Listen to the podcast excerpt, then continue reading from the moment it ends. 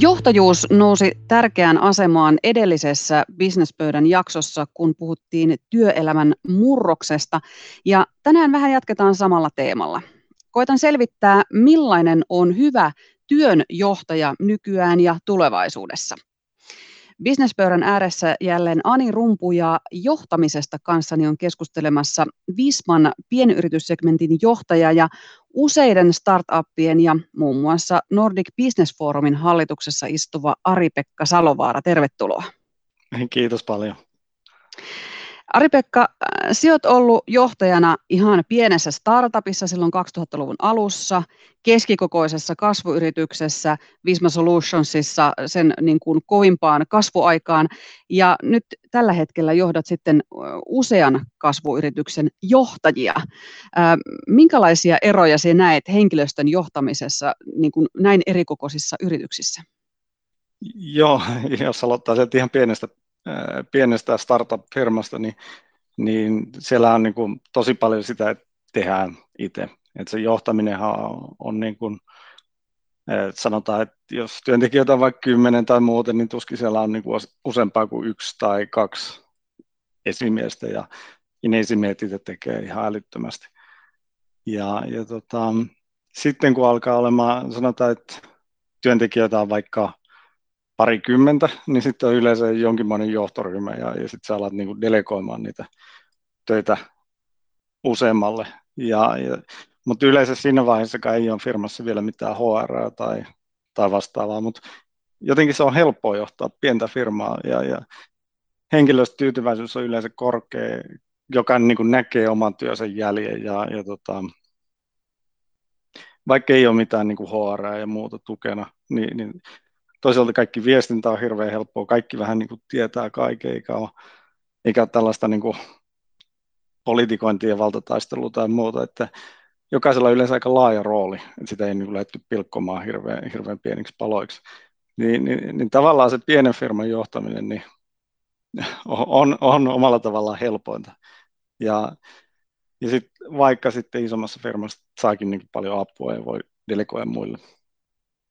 Tällä hetkellä tosiaan johdat johtajia, eli niin kuin sinun alaisuudessa on useita tällaisten Visma Solutionsin tyyppisten kasvuyritysten johtajia. Miten se taas sitten eroaa siitä, että johdetaan tavallisia työntekijöitä? Joo, tota, no totta kai siis no, hallituksesta pyrkii varmistamaan, että meillä on niin kuin sellainen toimari, joka, joka pärjää siinä roolissa ja osaa niin kuin rakentaa sellaisen sitä firman kulttuuria ja muuta niin kuin oikeaan suuntaan ja rakentaa semmoisen tiimi, tiimin, minkä se firma tarvitsee. Ja eh, eh, ehkä se sitten loppujen lopuksi on, on sitä, plus sitten voi olla niin kuin, ehkä vähän myös sitten mentori sille toimitusjohtajalle ja, ja ehkä joillekin johtoryhmäläisille, et auttaa heitä niin kuin ratkoa niitä ongelmia, mitä se tulee. Et esimerkiksi kun firmassa on vaikka sanotaan, että 150 työntekijää, niin sitten yleensä alkaa olemaan jo, se startupilla alkaa olemaan semmoinen kriisivaihe, että et niin kuin, se tieto ei enää kuljekaan hirveän hyvin ja niitä töitä on pilkottu sinne moniin tiimeihin ja, ja ne, niin kuin monet jutut, mitkä piti sitä startupin hyvää pössistä päällä, niin, niin vähän alkaa niin kuin häviämään siinä. Ja, ja sitten yhtäkkiä tarvitaankin niin enemmän struktuuria ja kaikkea siihen, e, niin kuin tiedonkulkuun ja kaikkeen muuhun, että ihmiset alkaa kokemaan, että he enää tunne toisiaan ja, ja tieto ei kulje, niin, niin ehkä niissä tavallaan kun on näitä eri kriisivaiheita firmalla, niin voi niin kuin jeesata sitä johtoa, että millä tempuilla ne voisi niin kuin, päästä tavallaan sen haasteen yli niin tuo viestintä, se tuli tuossa niin kuin ihan siellä pienenkin pään yrityksessä esiin ja sitten täällä suuri, suuremman pään yrityksessä ihan samalla tavalla. Eli, eli onko se niin kuin tavallaan työn johtamisessa yksi, yksi tärkein elementti, että viestitään oikealla tavalla? Mm, joo, siis totta kai jos ajattelee vaikka pientä firmaa, niin, niin jokainen niin kuin kokee enemmän kuuluvuutta siihen firmaan, kun he tietää mitä, vähän niin kuin kaiken, mitä siinä firmassa tapahtuu. Ja ja, ja voi kokea silleen niin kuin omistajuutta paljon, paljon enemmän siihen firmaan. Sitten kun se firma on isompi ja, ja se tieto, niin kuin, tieto on vähän niin kuin liikaa, että ei sitä kukaan niin kuin oikeasti voi omaksua kaikkea, mutta silti niin kuin jokainen haluaisi tietää varmasti niin kuin se olennaisen tiedon, ja miten sä saat sen niin kuin olennaiset asiat viestittyä kaikille. Ja, ja, ja sitten toisaalta myös, niin kuin, että ihmiset kokisivat omistajuutta, vaikka se firma on iso ja niitä töitä on pilkottu, niin miten sä voit niin kuin, työntekijänä kokea sitä omistajuutta. Ja totta kai, jos sä niin kuin, saat tietoa siitä, miten sinne kokonaisuudessa menee, niin sä ehkä niin kuin, koet enemmän sitä niin kuin omaksi. Et ole ulkopuolinen siitä. Ähm, niin, erikokoisten henkilöstömäärien johtaminen, siinä, siinä on varmasti erilaisia asioita, mitä täytyy huomioida, mutta varmaan on myöskin jonkinlaisia ää, tiettyjä periaatteita, jotka pysyy samana, oli se organisaation koko mikä tahansa. Joo, ja sitä on niin kuin tulkin vähän mietittyä, että mikä tekee jostakin johtajasta tosi hyvän. Ja, ja tota, tämä on ehkä vähän niin kuin pelkistetty, mutta se on se, että on tällainen tuloshakuna ja sitten saa ihmiset niin kuin seuraamaan. Eli, eli se tuloshakuus näkyy yleensä siinä, että et, et jos sitä ei ole niin tarpeeksi, niin sitten tyydytään tavallaan keskinkertaiseen ja se luo vähän niin semmoisen lasikaton sille tiimille, että se tiimi ei ikinä voi olla mikään ihan huippu, jo, jos se niin johtaja asettaa sen rimallia alas. Et, e, et se, että se johtaja haluaa paljon, mutta sitten toisaalta, että silloin se toinen puoli, että se saa niin kuin ihmiset innostumaan ja siitä asiasta ja, ja saa ne mukaan. Ja se ei ole ehkä niin hirveän helppo, että löytyy ne molemmat samasta henkilöstä. Ei varmaan, ei varmaan. Ähm, kerro jotain vinkkejä, miten, miten sinä olet saanut porukan mukaan siihen omaan innostukseesi? tota, no varmaan yksi on ollut se, että aina niin kuin asettaa se rimaan tarpeeksi korkealle ja, ja vaikka se niin kuin välillä voi tuntua, että se ei ole niin kuin realistinen tavoite tai muuten, niin se on kuitenkin ne semmoiset kunnianhimoiset tavoitteet, niihin on helpompi yhdistää se porukka, saa ne innostumaan. Jos sulla on niin kova kasvutavoite, niin se on jotenkin helpompi hitsata se porukka niihin tavoitteisiin mukaan. Et se tietysti niin kuin helpottaa, mutta mutta varmasti just se, että, että niin kuin pystyy sitten kohtelemaan ihmiset ihmisinä ja, ja että ei niin semmoinen, että on kovat tulokset ja Excelin johtaminen, vaan että se kuuntelee muita ja ottaa niiden näkemykset huomioon ja, ja sillä tavalla saa sen porukan siihen mukaan, että heidät niin suunnittelemaan ja miettimään, että miten ne tavoitteet saavutetaan. Niin, eli viestiminen ja kuunteleminen on nyt, niin kuin, mitä minä näistä tarinoista poimin, että niin kuin on hyvin tärkeitä henkilöstön johtamisessa. Kyllä. Sinä työskentelet tosiaankin pohjoismaisessa yrityksessä johtajana. Minkälaisia eroja sinä olet huomannut, että on, on niin kuin suomalaisessa henkilöstön johtamisessa ja sitten muissa Pohjoismaissa? Ähm, mä oon nyt, onkohan 14 Visma-yhtiön hallituksen puheenjohtaja ja, ja nämä jakautuu aika tasaisesti näihin neljään eri maahan. Ja, ja ehkä mulle yllätys on se, että ei siinä ole niiden maiden välillä sellaisia eroja, mitä me ehkä oletetaan, että on. Että kyllä se niin kuin, johtaminen sitten lopulta on hyvin samanlaista ja ehkä on vähän vaarallinen olettaa, että jotkut on tietynlaisia. Että varmaan suomalaisilla on kaikkein vahvimmat odotukset siitä, että minkälaista ruotsalainen johtaminen on. Mutta mulla on tota, ja mä oon Visma SPCssä hallituksen puheenjohtaja. Tämä on noin 100 miljoonaa liikevaiholtaan ja, ja, ja to, noin 500 työntekijää. Ja, ja tämän firman toimitusjohtaja on Charlotte, joka on puoliksi espanjalainen, puoliksi ruotsalainen ja, ja tota, hän on paljon suoraviivaisempi kuin suuri osa suomalaisista toimareista. Eli hän niin tykkää työskennellä suomalaisten kanssa, koska suomalaiset menee suoraan asiaan ja, ja tota, on mielettömän aikaa saava ja muuta. Eli ei missään nimessä tällainen, niin kuin, mitä sä olettaisit, että on tämmöinen diskuteeraus, kulttuuri ja lähestyminen. Mutta kyllä hän saa sen porukan hyvin mukaan. Eli kyllähän varmaan sitten, voi, voi toki olla, että hän on niin taitava johtaja, että hän on minu, minulle päin hyvin suoraviivainen, ja sitten toisaalta taas sitten niitä kohtaa, joita tarvii sen diskuteerauksen, niin hän osaa sen myös.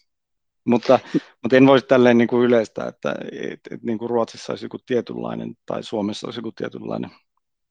Niin Pohjoismaissa kuitenkin ehkä olemme sillä tavalla samantyylisiä ihmisiä, kun taas jos vertaisi Ranskaan tai Italiaan, niin veikkaan, että siellä se taas johtajuus voi sitten olla hyvinkin erilaista.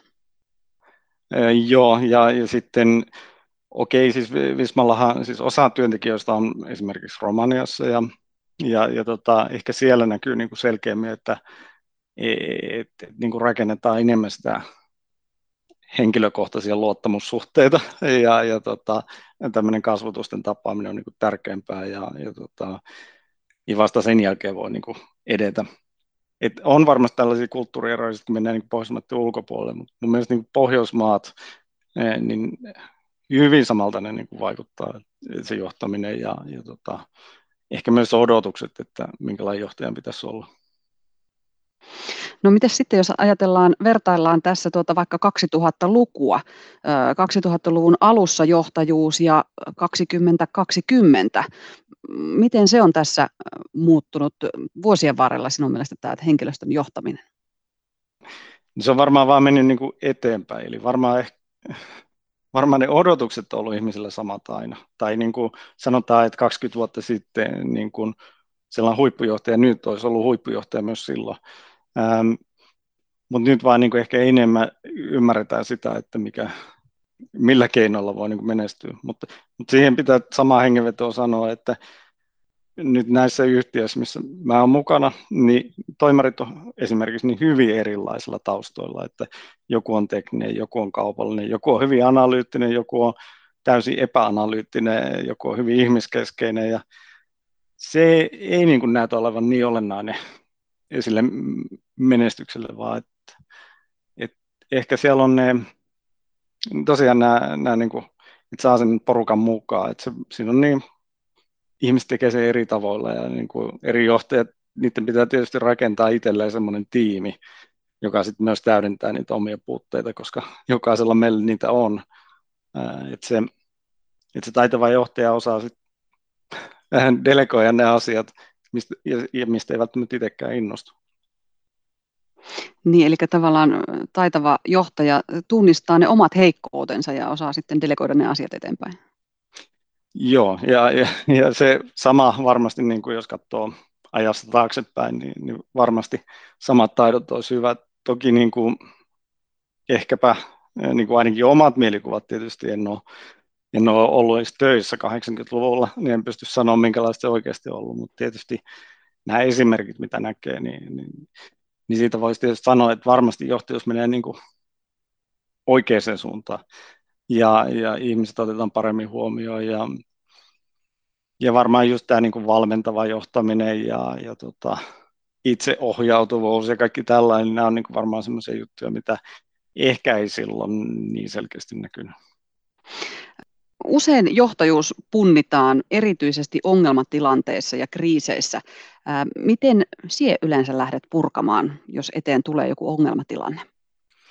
Tota, ehkä omalla tavallaan mä innostun siitä, että on ongelmia. Et silloin jotenkin kokee, että on jotain, millä voi niin kuin viedä asioita eteenpäin ja muuta. Et jos kaikki olisi älyttömän hyvin, niin omalla tavallaan se olisi niin kuin ahdistava tilanne, mutta mutta se, mikä olisi niin, ainakin itsellä toimii hyvin, on se, että sitten vaan niin kun lähtee keskustelemaan niiden ihmisten kanssa, kerää sieltä sen tiedon ja vähän niin kuin se yleensä se ratkaisu tulee sieltä ihan vaan pelkästään haastelemalla niitä ihmisiä. Et ihmiset on fiksuja ja mitä enemmän sä niitä, niitä kuulet, niin sä sieltä kuulet kyllä sen ratkaisun yleensä ja ongelman myös. Että ei sitten tarvitse sillä tavalla itse keksiä. Niin, varmaan se on myöskin niille työntekijöille helpommin, helpommin nieleskeltävissä se joku ratkaisu, kun se tavallaan kaivetaan sieltä heistä itsestänsä. Mm, kyllä, ja, ja toisaalta se on niin kuin johtajalle tämmöinen vähän no-brainer, vähän liiankin helppo tapa ongelmia, mutta niin se vaan on. Et, et, et jos sen lähtee sitten ongelmaa ratkoa tuolla tavalla, niin yleensä aina se ratkaisu löytyy vaan. Se on helppo ratkaisu. Luin jostain vähän aikaa sitten, että muutosjohtajatermistä täytyisi luopua kokonaan, koska se on käynyt vanhanaikaiseksi ja hyvinkin tarpeettomaksi, koska muutos on nykyään ihan jokapäiväistä, ei ainoastaan silloin tällöin yrityksessä vastaan tuleva tilanne. Mitä mieltä sinä olet tästä muutosjohtajatermistä? Tarvitaanko sitä vielä? Mm, ei varmaan tarvii. Et enemmän se, et, et, et jos se nyt tiivistää niin kahteen asiaan, että se hyvä johtaja on sellainen, joka asettaa sen riman korkealle, että niin on hyvin tuloshakunen, ja sitten se toinen puoli on se, että sä ää, saat sen porukan mukaan, niin, niin se on tavallaan se muutosjohtamisen avainjuttu. Et ensinnäkin, kun sulla on se tuloshakuisuus, niin sä haet sitä muutosta, koska sä haluat asioiden olevan paremmin. Ja, ja sitten kun sulla on se taito saada ihmiset mukaan, niin siinähän se periaatteessa on. Eli jos sen näin niin kuin tiivistäisi, niin muutosjohtajat on niitä, niitä hyviä johtajia. Totta kai on näitä, ehkä jossain tilanteessa tarvii sellaisia johtajia, jotka on vaan niin kuin sellaisia, että pitää asiat niin kuin ne on. Voi ehkä puhua hyvän päivän johtajista tai muuta, eli, eli sellaisia, jotka pitää vain tilanteen stabiilina, mutta yleensä kaikki haluaa kehitystä, niin, niin silloin sä et käytännössä tarvitse siihen tällaisen NS-muutosjohtajan. Nykyään puhutaan paljon, ja itsekin tuossa mainitsit jo valventavan johtajuuden. Siinä työn johtajat eivät enää olekaan välttämättä itse niitä alan asiantuntijoita, vaan heidän tehtävänsä on huolehtia, että työntekijöiden asiantuntija, asiantuntijuus pysyy korkealla tasolla ja että, että kaikilla on hyvä olla siinä työssänsä, he jaksavat hyvin ja niin edelleen. Mitä mieltä sinä olet tästä suuntauksesta? Siis totta kai se niin kuin, ihmisten kehittäminen on niin kuin se yksi avainjuttu, että kun sä oot johtaja ja jos näitä niin vertaisi urheilujoukkueisiin, niin tämä tuntuisi ihan ilmiselvältä, että näin se pitää olla. Ää, jostain syystä työelämässä ei niin kuin ajatella ehkä sitä niin, mutta, mutta tämmöinen urheiluvertaus niin ehkä sitten palauttaa mieleen sen, että mitä se johtaja oikeasti pitää tehdä.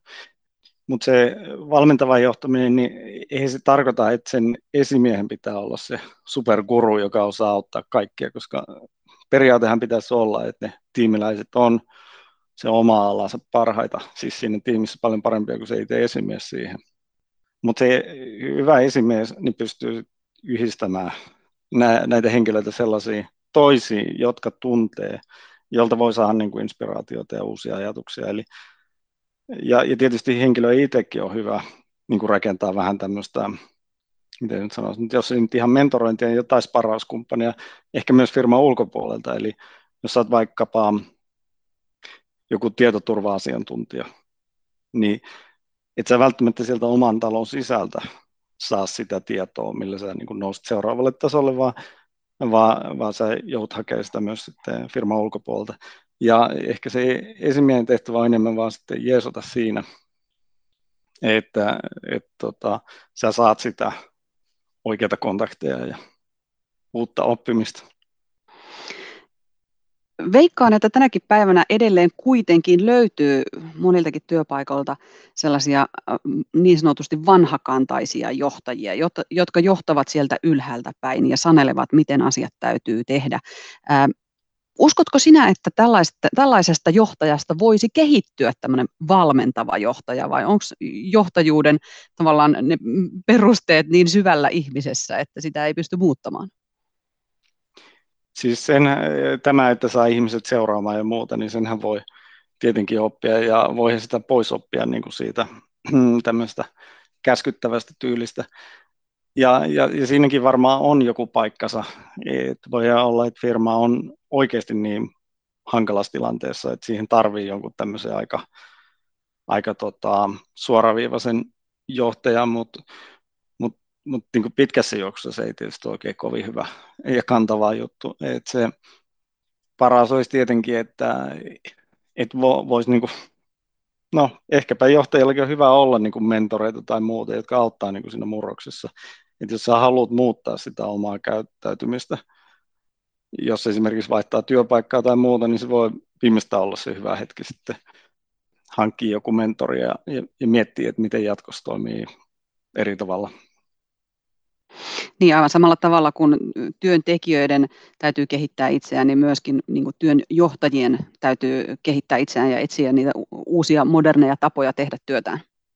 Mm, Kyllä, ja, ja, ja tietysti se on hyvin tärkeä myös se, että, että niin kuin, tosiaan työntekijätkin pitää tehdä sitä, että ei voi liikaa ladata esimiehelle ja, ja että esimiehenkin pitää kehittyä, esimiehen pitäisi huolehtia alaisten kehittymisestä ja esimiehen pitäisi vastata omille esimiehille ja että siinä on tämä niin sanottu hampurilaisen ilmiö, että puristus tulee vähän joka suunnasta. Ja, ja sillä tavalla niin kuin esim, varsinkin keskijohon rooli on aika, aika armoton, koska niitä odotuksia ja kritiikkiä tulee monesta ilmansuunnasta, mutta mut silti, että et, niin pitäisi nähdä se ura, ura sillä tavalla aika janalla, että pyrkisi kehittää itse koko ajan paremmaksi ja, ja, ja tota, vaikka se arki onkin sitten aika hankala.